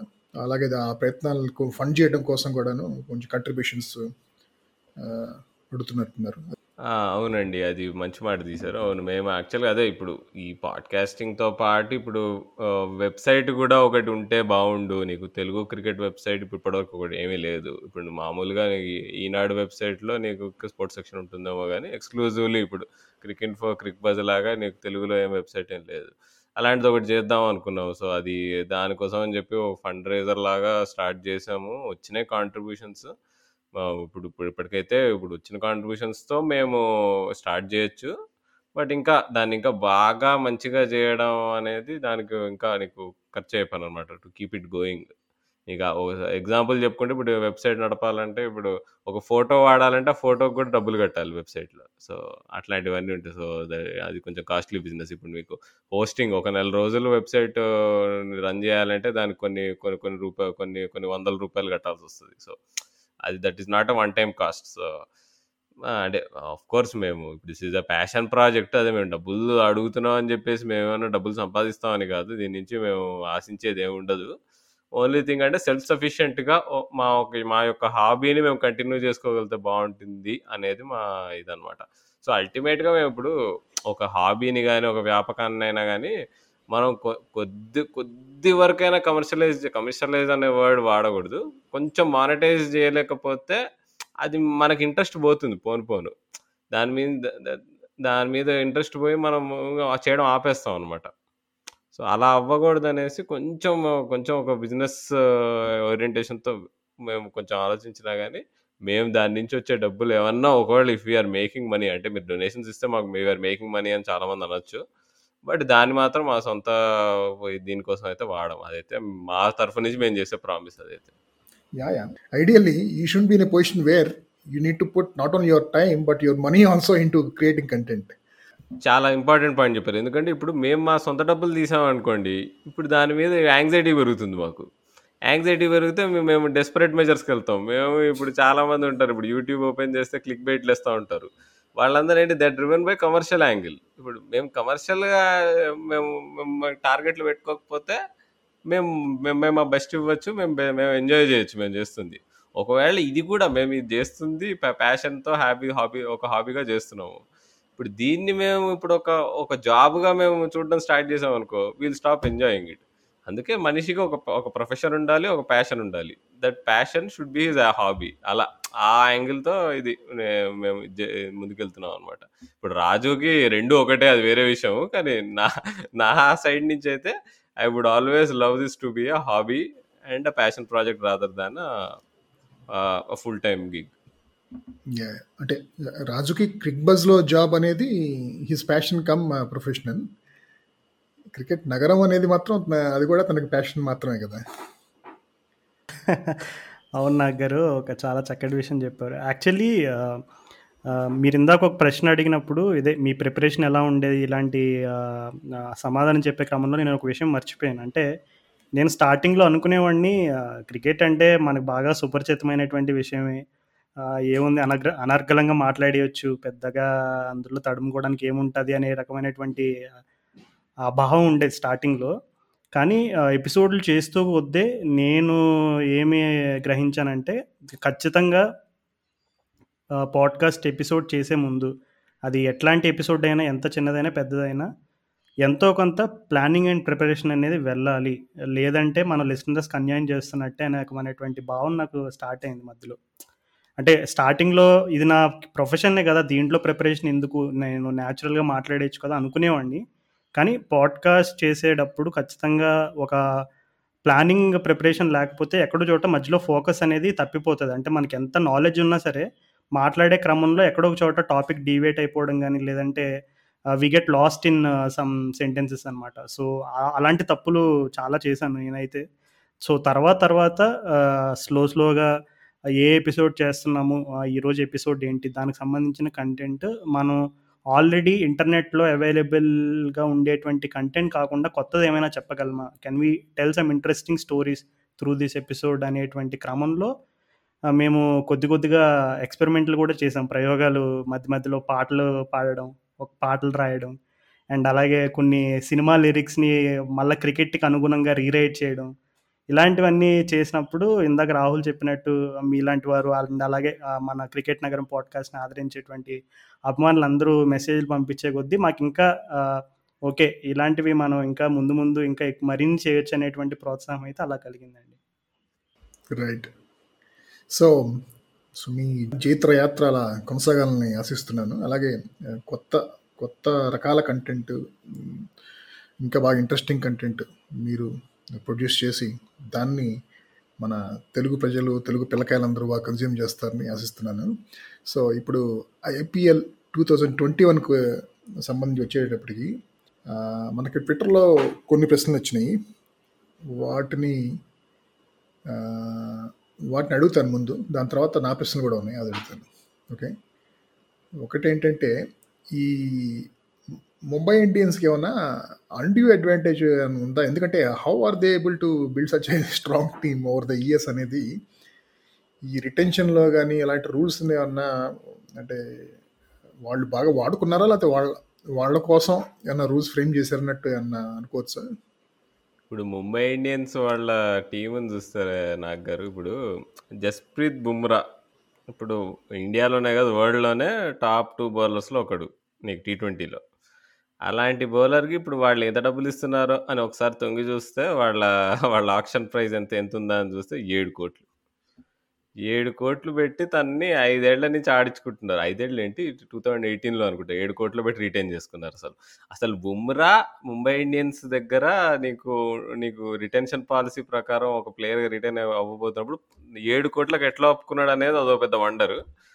ప్లస్ ఇక ఆ అడ్వాంటేజ్ని వాళ్ళు ఎక్కడైతే అక్కడ అంత టాప్ బౌలర్ని ఏడు కోట్లకే వాళ్ళు పెట్టుకో పెట్టుకున్నప్పుడు వాళ్ళు ఇంకా టీం ఇంకెంత బాగా వాళ్ళు ప్లాన్ చేసుకోగలరు అసలు? సో అక్కడే వాళ్ళకి అడ్వాంటేజ్ ఒకటి. ఇంకొకటి ఏంటంటే వేరే టీమ్స్ అంత వైజ్గా లేకపోవడం. అంత అంత తెలివి ఉపయోగించకుండా నీకు వాళ్ళు ఏమన్నా ప్లేయర్ మాకు కావాలి మాకు టెంట్ బోల్డ్ కావాలంటే అయ్యో తీసుకోండి అని చెప్పి ఇచ్చేయడం. ఇలాంటివన్నీ అది అది వేరే టీమ్స్ది తప్పు. ప్లస్ ముంబై ఇండియన్స్ వాళ్ళు వాళ్ళు తెలివిగా ఉన్న లూప్ హోల్స్ని బాగా వాడుకుంటున్నారు. అది మాత్రం క్లియర్ అవును. అదొకటిను but having set that Mumbai Indians ఈ స్కౌటింగ్ టీం మొదటి నుంచి కూడా చాలా బాగా they did a very good work కదా. క్యాచింగ్ దమ్ యంగ్ అన్నట్టు. యా యా అది మాత్రం దానికి వాళ్ళకి ఎక్కడ వాళ్ళకి ఇవ్వాల్సిన క్రెడిట్ ఇవ్వాల్సిందే అది. ఎందుకంటే నీకు బుమ్రాని ఎప్పుడో టూ థౌజండ్ థర్టీన్లోనే వాళ్ళు స్కౌట్ చేశారు. పాండ్యా ప్రదర్శన టూ థౌజండ్ ఫిఫ్టీన్లోనే పట్టుకున్నారు. సో వాళ్ళు స్టార్స్ అవ్వకముందే వాళ్ళని పట్టుకున్నారు. బట్ దానికి తోడు వేరే టీమ్స్ అంత ఇది లేకపోవడం ప్లస్ ఈ ఆక్షన్ సిస్టమ్ కూడా చాలా యాక్చువల్ నన్ను అడిగితే ఆక్షన్ చాలా అన్ఫేర్ అండి. అంటే ఇప్పుడు డ్రాఫ్ట్ పద్ధతి ఇంకా నయం నన్ను అడిగితే. ఎందుకంటే ఆప్షన్ చాలా అన్ప్రెడిక్టబుల్ ఇప్పుడు మనం చూస్తాం మనం ఇప్పుడు అసలు అంత అంత టాలెంటెడ్ ప్లేయర్ కాకపోయినా అప్పుడున్న బిజినెస్ కండిషన్స్ వల్ల నీకు సడన్గా రేట్ ఇంత అయిపోతుంది. ఒక ఆర్గ్యుమెంట్ ఏంటంటే మేబీ నాగర్ మీరు చెప్పగలరు దీని గురించి. మేబీ మీరు మీరు బిజినెస్ మీరు బిజినెస్ డెవలప్మెంట్ వాళ్ళు కాబట్టి. అంటే auctions work as free market ఇది అని అంటారు. ఫ్రీ మార్కెట్స్ అంటారు మరి. అది అంటే అది మీరు దాంతో ఏకీ ఏకీభవిస్తారా లేకపోతే లే ఇది మరి అన్ఫేర్ సిస్టమ్ అని అనిపిస్తుందా మీకు? అంటే ఇది ఆక్షన్స్ అంటే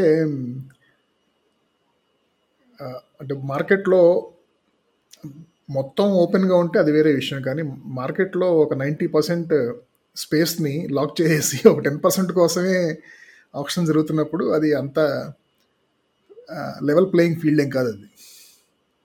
ఓకే ఓకే ఒకవేళ ఆప్షన్ ఉంటే ప్రతి ఏడు అందరిని వేలం వేయాలంటారు మీరు అంతేనా? అదే లేకపోతే అట్లీస్ట్ ఎవ్రీ త్రీ ఇయర్స్. అది ప్రతి మూడేళ్ళకు చేస్తున్నా కానీ వాళ్ళు మరి టీమ్స్ రిటైన్ చేసుకోగలుగుతున్నాయి ఐదు ప్లేయర్లని. సో అది అది unfair advantage if are going through option model అంటారు. అదే ఇప్పుడు బుమ్రా కేసులో అంటే రిటైన్ చేసుకోవటం అనేది you can even before the auction you can negotiate with your existing players and you can retain కదా అది కూడా తీసేయాలంటున్నాను నేను okay. Yeah! Yeah! Okay. Okay. అదే నీకు అసలు రిటెన్ రిటెన్షన్ అనేది ఉండొద్దు. అంతా ఫ్రెష్ టీమ్ ఉండాలి. అంతా నీకు ఫ్రెష్‌గా ఆక్షన్ అయ్యేటట్టు ఉండాలంటావు. Yeah! Yeah! So, I agree with that. అందుకనే, అందుకనే చాలా అన్‌ఫెయిర్ అనిపిస్తది. సో, అందుకని ఈ ఆక్షన్ తీసేసి డ్రాఫ్ట్ పెట్టాలి. ఆ పరంగా నీకు డ్రాఫ్ట్ ఎట్లా ఎలా వర్క్ అవుతుందంటే మీకు ఎవరైతే టీం బాటమ్ ఫినిష్ చేస్తుందో వాళ్ళకి ఫస్ట్ పిక్ ఉంటుంది డ్రాఫ్ట్‌లో. నీకు ఫస్ట్ ఫస్ట్ ప్లేయర్‌ని వాళ్ళే సెలెక్ట్ చేసుకోవచ్చు. సో, అలా అలా అలా అయితే ఏమవుతుందంటే మీకు నీకు ముంబై కింద టీమ్స్ ఇప్పుడు మీకు ప పంజాబ్ కింగ్స్ వీళ్ళు రాజస్థాన్ రాయల్స్ వీళ్ళందరూ కన్సిస్టెంట్‌గా బ్యాడ్ పర్ఫార్మెన్స్ ఐపీఎల్‌లో. వాళ్ళకి ఛాన్స్ దొరుకుతుందనమాట. వాళ్ళకి కావాల్సిన ప్లేయర్‌ని వాళ్ళు తెచ్చుకొని టీంని పైకి తీసుకురావడానికి. అలా నీకు వేరే టీ నీకు వేరే టీమ్స్‌కి ఇంకా నీకు ముంబైకి మధ్యలో గ్యాప్ తగ్గిపోతుంది. అప్పుడు మీకు టోర్నమెంట్ కూడా ఇంట్రెస్టింగ్ అయితది. కానీ ఇలా మీకు లీప్ లూప్ హోల్స్ పెట్టుకొని ఆల్రెడీ ఒక టీమ్ ఆ లూప్ హోల్స్‌ని ఎక్స్‌ప్లాయిట్ చేసేసి ఇంత ఇంత ఇంతగా ఎదిగిపోయిందంటే సిస్టమ్‌లో ఫాల్ట్ ఉన్నట్టే అర్థం. సో, అదొకటి. సో, ఇంకొక వేరే వేరే ప్రశ్న ఏంటంటే, ఈ మనీష్ పాండే గురించి అడిగారు. ఎందుకు భయ్యా మనీష్ పాండేని మళ్ళీ రిటైన్ చేసుకున్నారు సన్‌రైజర్స్ ఏం ఏం పొడి చేయడం అని చెప్పేసి? సాధారణంగా మేము పాడ్‌కాస్ట్‌లో మనీష్ పాండే గురించి మాట్లాడే ప్రతిసారి రాహుల్ మనీష్ పాండేని మనీష్ అన్న, మనీష్ అన్న అని సంబోధిస్తూ ఉంటాడు. So, Manish Pande it's a classic case of consistently inconsistent అని చెప్పొచ్చు. ఇంగ్లీష్‌లో వాడొచ్చు ఆ పదం. సో, ఎందుకంటే తను ఎప్పుడు కూడా నేషనల్ టీమ్ సెలెక్షన్ ఇప్పుడు అతని కెరీర్ గ్రాఫ్ చూసుకుంటే ఆల్మోస్ట్ రెండో ఐపీఎల్ సీజన్‌లో అనుకుంటా సౌత్ ఆఫ్రికాలో మన ఐపీఎల్ హిస్టరీలో ఫస్ట్ 100 కొట్టిన cricketer Manish Pande. Indian Indian cricketer. First Indian cricketer. So, అట్లాంటిది ఆ రోజు నుంచి ఈ రోజు వరకు ఇంకా మనీష్ పాండే ఎందుకు ఇంకా ప్రామిసింగ్ ప్లేయర్ కానీ మిగిలిపోయాడు. ఇంకా ఎందుకు కన్సిస్టెన్సీ ఇంకా రాలేదంటే దానికి గల కారణం ఏంటంటే ఇప్పుడు అతను డొమెస్టిక్‌గా అతను కర్ణాటకకి ఆడతాడు. కర్ణాటకకి క్యాప్టెన్సీ చేశాడు. అండ్ అలాగే టీ ట్వంటీ ఫార్మాట్స్ రెగ్యులర్‌గా ఆడుతూ ఉంటాడు. కర్ణాటక ప్రీమియర్ లీగ్ అని అక్కడ ఇక్కడ ఆడుతూనే ఉంటాడు. కానీ లాస్ట్ ఇయర్ అనుకుంటా మా లిసనర్స్‌లోనో లేదంటే ట్విట్టర్‌లోనో ఎవరో పాయింట్ చేశారు ఈ ఒక విషయం. ఏంటంటే మనీష్ పాండేకి స్ట్రైక్ రొటేషన్ ఇష్యూ అనేది బాగా గమనిస్తున్నాం మేము. అంటే టీ ట్వంటీ ఫార్మాట్‌లో ఇప్పుడు ఒక బాల్ ఫోర్ కొట్టిన తర్వాత వెంటనే రెండు డాట్ బాల్స్ ఆడితే ఆటోమేటిక్‌గా మీరు టీంకి ఎక్కువ మేలు చేసినట్టు కాదు. ఇంకా కీడ్ చేసినట్టు. ఎందుకంటే మూడు బాల్‌లో ఫోర్ అంటే టీ ట్వంటీలో ఈ రోజుల్లో అన్‌యాక్సెప్టబుల్ అది ఈ రోజుల్లో. అంటే ఈ రోజుల్లో T twenty and especially IPL లాంటి హై క్వాలిటీ, హై కాంపిటేటివ్ ఎన్వైర్న్‌మెంట్‌లో అసలు స్ట్రైక్ రేట్ అనేది ఇప్పుడు ఒకప్పుడు ఏంటంటే టీ ట్వంటీ ఇప్పుడు క్రికెట్‌ని సాధారణంగా అందరూ బ్యాటింగ్ అంటే యావరేజ్‌తో ప్లేయర్‌ని అంచనా వేసేవారు. ఈ ప్లేయర్ యావరేజ్ అంతా యావరేజ్ చూసి యావరేజ్ బాగుంటే మంచి ప్లేయర్ అని అంచనా వేసేవారు. కానీ టీ ట్వంటీ క్రికెట్‌లో అయితే స్ట్రైక్ రేట్ అనేది చాలా ఇంపార్టెంట్. సో, టీ ట్వంటీ క్రికెట్‌లో స్ట్రైక్ రేట్ విషయంలో మనీష్ పాండే బాగా ఇబ్బంది పడిన విషయం ఏమిటంటే lack of strike rotation. So, ఈ స్ట్రైక్ రొటేషన్ లేకపోవడం వల్ల అతను కొంచెం కొన్ని విమర్శలకి అతను కేర్ ఆఫ్ అడ్రస్గా మారాడు. బట్ హోప్‌ఫుల్లీ uh, అతనుకున్నటువంటి ఇంటర్నేషనల్ ఎక్స్‌పీరియన్స్ అండ్ అలాగే uh, డొమెస్టిక్ గేమ్స్‌లో అతను చాలా సీనియర్ రోల్ చాలాసార్లు ప్లే చేశాడు. సో, uh, ఈ సీజన్ అతనికి కొంచెం చేంజ్ ఆఫ్ ఫార్చ్యూన్స్ అని యాస్ ఎ సన్‌రైజర్స్ ఫ్యాన్‌గా కోరుకుంటున్నాను.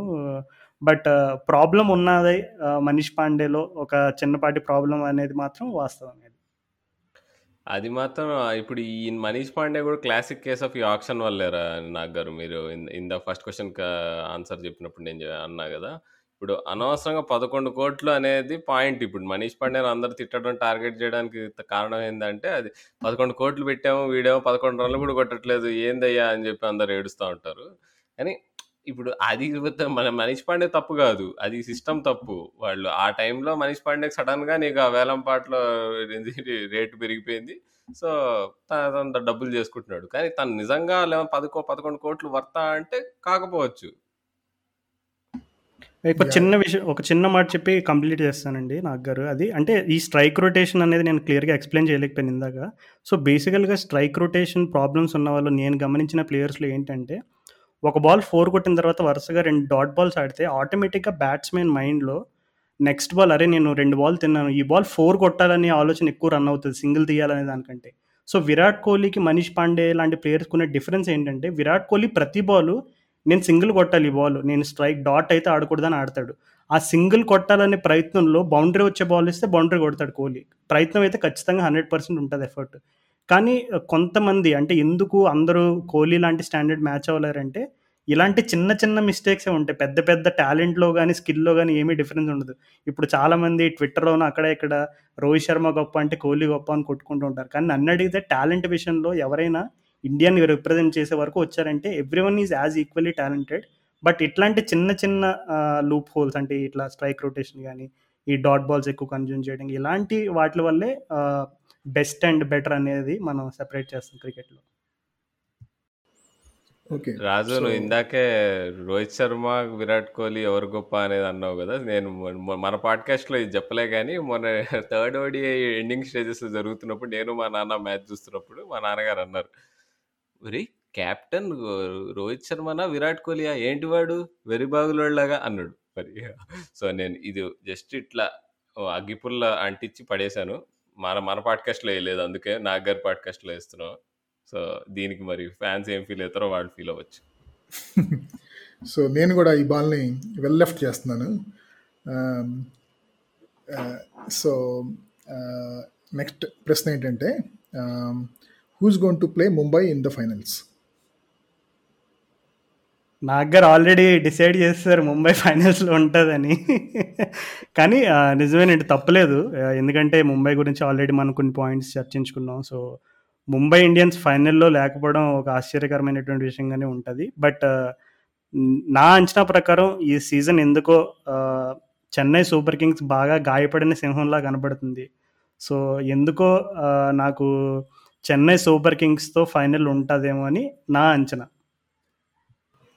వావ్. అలా అయితే కనుక ఇట్ మెగా ఐపీఎల్ నా దృష్టిలో అంటే ఇది ఏదో అంటే అందరూ దీనికి ఏదో వన్ సైడెడ్గా నువ్వు మాట్లాడుతున్నావు అనొచ్చు but Mumbai Indians will be in final కానీ వాళ్ళ ఆపోనెంట్ వచ్చి సన్ రైజర్స్ అని నేను అనుకుంటున్నా. ఆన్ పేపర్ అయితే ఈ టోర్నమెంట్లో సరిగ్గా కరెక్ట్ కాంబినేషన్తో ఆడితే సన్ రైజర్సే నీకు ఫైనల్కి వెళ్ళి ఈసారి క- ముంబైని ఓడించి కప్పు కొట్టే ఛాన్స్ అయితే వాళ్ళకు ఉంది if if not Sunrisers నాకు నాకు తెలిసి సిఎస్కే ఇంకా ఫోర్త్ టీం వచ్చేసి ఒకవేళ జొఫ్రా ఆర్చర్ ఫిట్ ఉంటే రాజస్థాన్ రాయల్స్. అదేంటి ఢిల్లీని మర్చిపోయారా ఏంటి? ఢిల్లీ అంటే వాళ్ళకి కొంచెం ప్రాబ్లమ్స్ ఉన్నాయి లేండి. అంటే వాళ్ళకి కొన్ని ఇప్పుడు అంటే ఉంది వాళ్ళకి అది- రిషబ్ పంత్ ఉన్నాడు కానీ దే ఆర్ నాట్ అంటే వెల్ రౌండెడ్ సైడ్గా అనిపించట్టు వాళ్ళకి కొన్ని వీక్నెసెస్ ఉన్నాయి. అంటే ఢిల్లీలో ఉండేటువంటి మెయిన్ ప్రాబ్లం ఏంటంటే ఇప్పుడు రిషబ్ పంత్ ఫస్ట్ టైం అతను క్యాప్టెన్సీ బాధ్యతలు చేపడుతున్నాడు. సో సాధారణంగా కొంతమంది ప్లేయర్స్లో మనం హిస్టారికల్గా కూడా చూస్తూ వచ్చాం. Captaincy skills and batting skills అనేవి కంప్లీట్లీ డిఫరెంట్. సో కొంతమంది క్యాప్టెన్సీ చేస్తూ బ్యాటింగ్లో ఎక్సెల్ అవ్వకుండా కొంచెం ఇబ్బంది పడిన సందర్భాలు మనం సచిన్ టెండూల్కర్ని కూడా ఒక ఎగ్జాంపుల్గా కోట్ చేయొచ్చు ఇక్కడ. సో క్యాప్టెన్సీ ప్రభావం అతని బ్యాటింగ్ మీద ఎంతవరకు ఉంటుంది అనేది చూడాలి. ఒకవేళ కనుక రిక్కీ పాయింటింగ్ ఏం చెప్తున్నాడంటే క్యాప్టెన్సీ రిషబ్ పంత్ని ఇంకా బెటర్ ప్లేయర్గా మారుస్తుంది చూడండి అని అంటున్నాడు. ఒకవేళ ఆయన చెప్పిన మా స్టేట్మెంట్ కనుక నిజంగా వాస్తవికంగా అది రిషబ్ పంత్ రుజువు చేస్తే ఢిల్లీ క్యాపిటల్స్ ఫైనల్లో ఉంటారు అని చె- చెప్పడంలో మాత్రం ఏమాత్రం అది అతిశయోక్తి కాదు. యా నాగ్గారు అయితే ఆర్సీబీ గెలుస్తుంది అంటారు అంతేనా? ఆర్సీబీ గెలుస్తుందని అనుకోవటం మా ఆనవాయితీ. నమ్మ బెంగళూరు ఈసాల సో ఇది ఎలా ఉంటుందంటే ఏదో సినిమాలో బ్రహ్మానందం రాజేంద్ర ప్రసాద్ ఏదో బార్లో కూర్చొని చీర్స్ చెప్పుకుని ఫస్ట్ డ్రింక్ తాగుతా ఆ, రాజేంద్ర ప్రసాద్ అంటాడనమాట మామ నేను రేపు నుంచి మందు మానేస్తున్నానని చెప్పేసి. బ్రహ్మానందం అంటాడు. ఇదేంట్రా నిన్న కూడా ఇదే చెప్పావు మొన్న ఇదే చెప్పావు అంటే అంటే అలా అనుకోకపోతే ఈరోజు బాగా తాగబుద్ధి కావట్లేదురా అంటాడు అనమాట ఆ టైప్లో ప్రతిసారి ప్రతి సంవత్సరం ఈ సాలా కప్ నమ్మదే అనేది అలా అనుకుని మోటివేట్ చేసుకోకపోతే కనుక అసలు ఇంకా దరిద్రంగా ఆడతారని అలా అనుకోవటం మంచిదని అభిమానులను కూడా అలా ప్రోత్సహిస్తూ ఉంటాం. అదేలే లేకపోతే ఎప్పుడో ఇప్పుడు అప్పుడు టీం గెలిస్తే అప్పుడు డబుల్ లోలో సెలబ్రేషన్లు చేసుకోవచ్చుగా మీరు. చూద్దాం. Yeah so so Sunrisers Raj sorry Rahul అయితే కనుక they can go all the way అంటున్నాడు తను. Uh, రాహుల్ మీరేమంటారు సన్ రైజర్స్ సన్ రైజర్స్ బేసికల్గా నన్ను అడిగితే వాళ్ళకి టీంలో డెప్త్ అయితే ఉంది. అంటే ఆ, ఇప్పుడు ఒకవేళ మనం రీసెంట్గా కూడా జేసన్ రాయ్ని వాళ్ళు మిచెల్ మార్చ్కి రిప్లేస్మెంట్గా ప్రకటించారు. సో టీంలో అయితే మంచి ఇంటర్నేషనల్ డెప్త్ అండ్ క్వాలిటీ ఉంది. అందులో ఏమాత్రం సందేహం లేదు. కానీ ఇప్పుడు జేసన్ రాయ్ సెలెక్షన్ వెనక కొంచెం మనం లోతుగా ఆలోచిస్తే ఇది ఎందుకు జేసన్ రాయ్ని సెలెక్ట్ చేశారు? ఆల్రెడీ మన దగ్గర డేవిడ్ వార్నర్ ఉన్నాడు జానీ బేర్స్టో ఉన్నాడు రిద్దిమాన్ సాహా లాంటి అంటే ఆల్రెడీ ప్రూవెన్ ఇంటర్నేషనల్ ఓపెనర్స్ అనేది ఆల్రెడీ నలుగురు ఐదుగురు ఉన్న టీంలో మళ్ళా జేసన్ రాయ్ ఎందుకు అని కొంచెం లోతుగా ఆలోచిస్తే నాకు అనిపించినటువంటి సంకేతం ఏంటంటే David Warner and Kane Williamson and Jonny Bairstow. ఇప్పుడు బేర్స్టో కూడా లాస్ట్ ఇయర్ అతను సడన్గా సీజన్ మధ్యలో కన్సిస్టెన్సీ పోవడం అండ్ అలాగే స- అతన్ని పక్కన పెట్టడం జరిగింది. బేర్స్టో మనకు ఆల్రెడీ ట్రస్టెడ్ ఓపెనర్ అయినా సరే లాస్ట్ ఇయర్ కొంచెం మిడ్ సీజన్ అయిన తర్వాత అతని ఫామ్ అనేది డిప్ అయింది.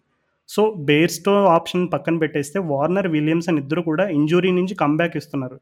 సో అన్ని గేమ్స్ వార్నర్ విలియమ్సన్ ఆడడం అనేది మేబీ జరగకపోవచ్చు. అంటే ఎక్కడో ఒక చోట వాళ్ళకి ఇప్పుడు తర్వాత ఇంటర్నేషనల్ కమిట్మెంట్స్ కూడా ఉన్నాయి. ఎస్పెషల్లీ న్యూజిలాండ్కి ఇప్పుడు కెన్ విలియమ్సన్ ఇప్పుడు వరల్డ్ టెస్ట్ ఛాంపియన్షిప్ ఫైనల్ ఆడాలి. అండ్ అలాగే తర్వాత ఇంక మళ్ళీ T twenty world cup preparations చాలా ఉంటాయి. సో ఈ క్రమంలో మేబీ వాళ్ళు టీమ్ బ్యాలెన్స్ ఎక్కడ అప్సెట్ అవ్వకూడదని ఆ, జేసన్ రాయ్ని తెచ్చుకోవడం జరుగుంటుందని అనుకుంటున్నాను. అండ్ భువనేశ్వర్ కుమార్ కూడా మొన్న ఇండియా ఇంగ్లాండ్ సిరీస్లో ఒక ఒక మాటని రెండు మూడు సార్లు ఎక్కువగా చెప్పాడు. ఏంటంటే నేను బాగా కంబ్యాక్ ఇచ్చాను అనుకున్న ప్రతిసారి మరలా ఏదో ఒక ఇంజురీ నన్ను వెంటాడి వెనక్కి తోసేస్తుంది అని చెప్పాడు. సో భువనేశ్వర్ కుమార్ కనుక అన్ని గేమ్స్ ఫిట్గా ఉండి అండ్ మనం మన దగ్గర ఉన్న ఇంటర్నేషనల్ ప్లేయర్స్ బాగా పర్ఫామ్ చేస్తే కనుక ఖచ్చితంగా ఫైనల్కి వెళ్ళే అవకాశం అయితే ఉంది. కానీ ఇందాక నేను చెప్పినట్టు ఇంజురీ కన్సర్న్స్ అయితే ఉన్నాయి. మన దగ్గర ఉన్న క్వాలిటీ ఎంత ఉందో ఇంజురీ కన్సర్న్స్ కూడా అంతే ఉన్నాయి. సో ఒకవేళ ఇంజురీ వల్ల కనుక ఏమైనా ఇబ్బంది పడితే కనుక టీము లేటర్ స్టేజెస్లో కొంచెం ఇబ్బంది పడుతుందని నేను అనుకుంటున్నాను. సో బేసిక్గా నేను సన్ రైజర్స్ అని చెప్పడానికి కారణం ఏంటంటే భువనేశ్వర్ కుమార్. అంటే నా దృష్టిలో. ఎందుకంటే తను లాస్ట్ టూ ఇయర్స్ చూసుకుంటే అసలు సగం ఇంజురీస్ సగం ఫామ్ లేకపోవడంతో సరిగ్గా వేయట్లేదు అయినా కానీ సన్ రైజర్స్ నీకు ప్రతిసారి ప్లే ఆఫ్స్కి వెళ్ళినాయి. వెళ్ళింది టీం ప్రతిసారి ప్లే ఆఫ్స్కి వెళ్ళింది. సో అలాంటిది ఇప్పుడు భూవీ టాప్ ఫిట్నెస్ టాప్ ఫామ్లో ఉంటే మాత్రం Sunrisers can go all అని నేను నమ్ముతా. బేసిక్గా టోర్నమెంట్ గెలవాలంటే బౌలర్సే. సో మా రషీద్ ఖాన్ భువనేశ్వర్ కుమార్ ఇద్దరు రారాజులు ఉన్నారు. Swing swing king and spin king. So అది అది మెయిన్ ఫ్యాక్టర్ నా నా prediction అనుక yeah yeah completely agree. So ఇంకా ఇక్కడితో ముగిద్దాం. ఎందుకంటే కొంచెం సమయాభావం కూడా అయింది. అలాగే క్రికెట్ సంబంధించిన విషయాలు ఈ ముఖ్యంగా ఐపీఎల్ గురించి సంబంధించిన విషయాలు వినాలనుకునే వాళ్ళు ఈ పాడ్కాస్ట్లో కాకుండా డైరెక్ట్గా క్రికెట్ నగరం పాడ్కాస్ట్ ఛానల్కి వెళ్ళి వాళ్ళు టీం వైజ్ చేస్తున్న అనాలిసిస్ విశ్లేషణలు అవన్నీ వినండి. అలాగే ఇక నెక్స్ట్ వీక్ నుంచి ఎదురికి ఇంకా రాహుల్ అండ్ రాజు ఇద్దరు ఇంకా దుమ్ము లేపుతూ ఉంటారు. వాళ్ళ విశ్లేషణలతో సో ఎవరైనా ఇప్పుడు ఈ శ్రోతలకు ఎవరైనా ఎవరికైనా మా పాడ్కాస్ట్ ఇంకా ఫాలో అవ్వాలని ఉంటే మాత్రం మీరు వెతుక్కు వెతకండి. క్రికెట్ నగరం అని స్పాటిఫైలో అయినా కానీ గూగుల్ పాడ్కాస్ట్లో అయినా కానీ యాపిల్ పాడ్కాస్ట్లో అయినా ప్రతి చోట ఉన్నాం మేము. ఇంకా ఐపీఎల్ టైంలో మాత్రం ఇంకా దుమ్ము లేపబోతున్నాం. Hmm. Thank you